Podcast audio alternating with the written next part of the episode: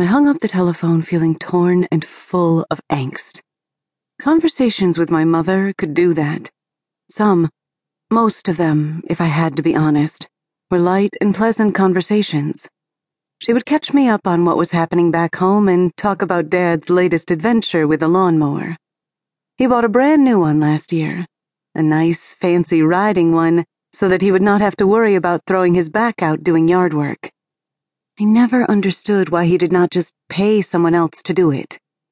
We had any number of companies vying for the opportunity to take on the mess of weeds and grass. Our neighbors also seemed to have no end to the ability to produce teenage offspring who needed spending money. Dad was a do it yourself type, though. If he could not do it, it probably never got finished. Which explained our garage full of half finished projects. If a hobby existed, he attempted it, and left the remains sitting along the wall and workbench to collect dust. I like to think that his inability to finish anything was what drove me to see through to the end of a project.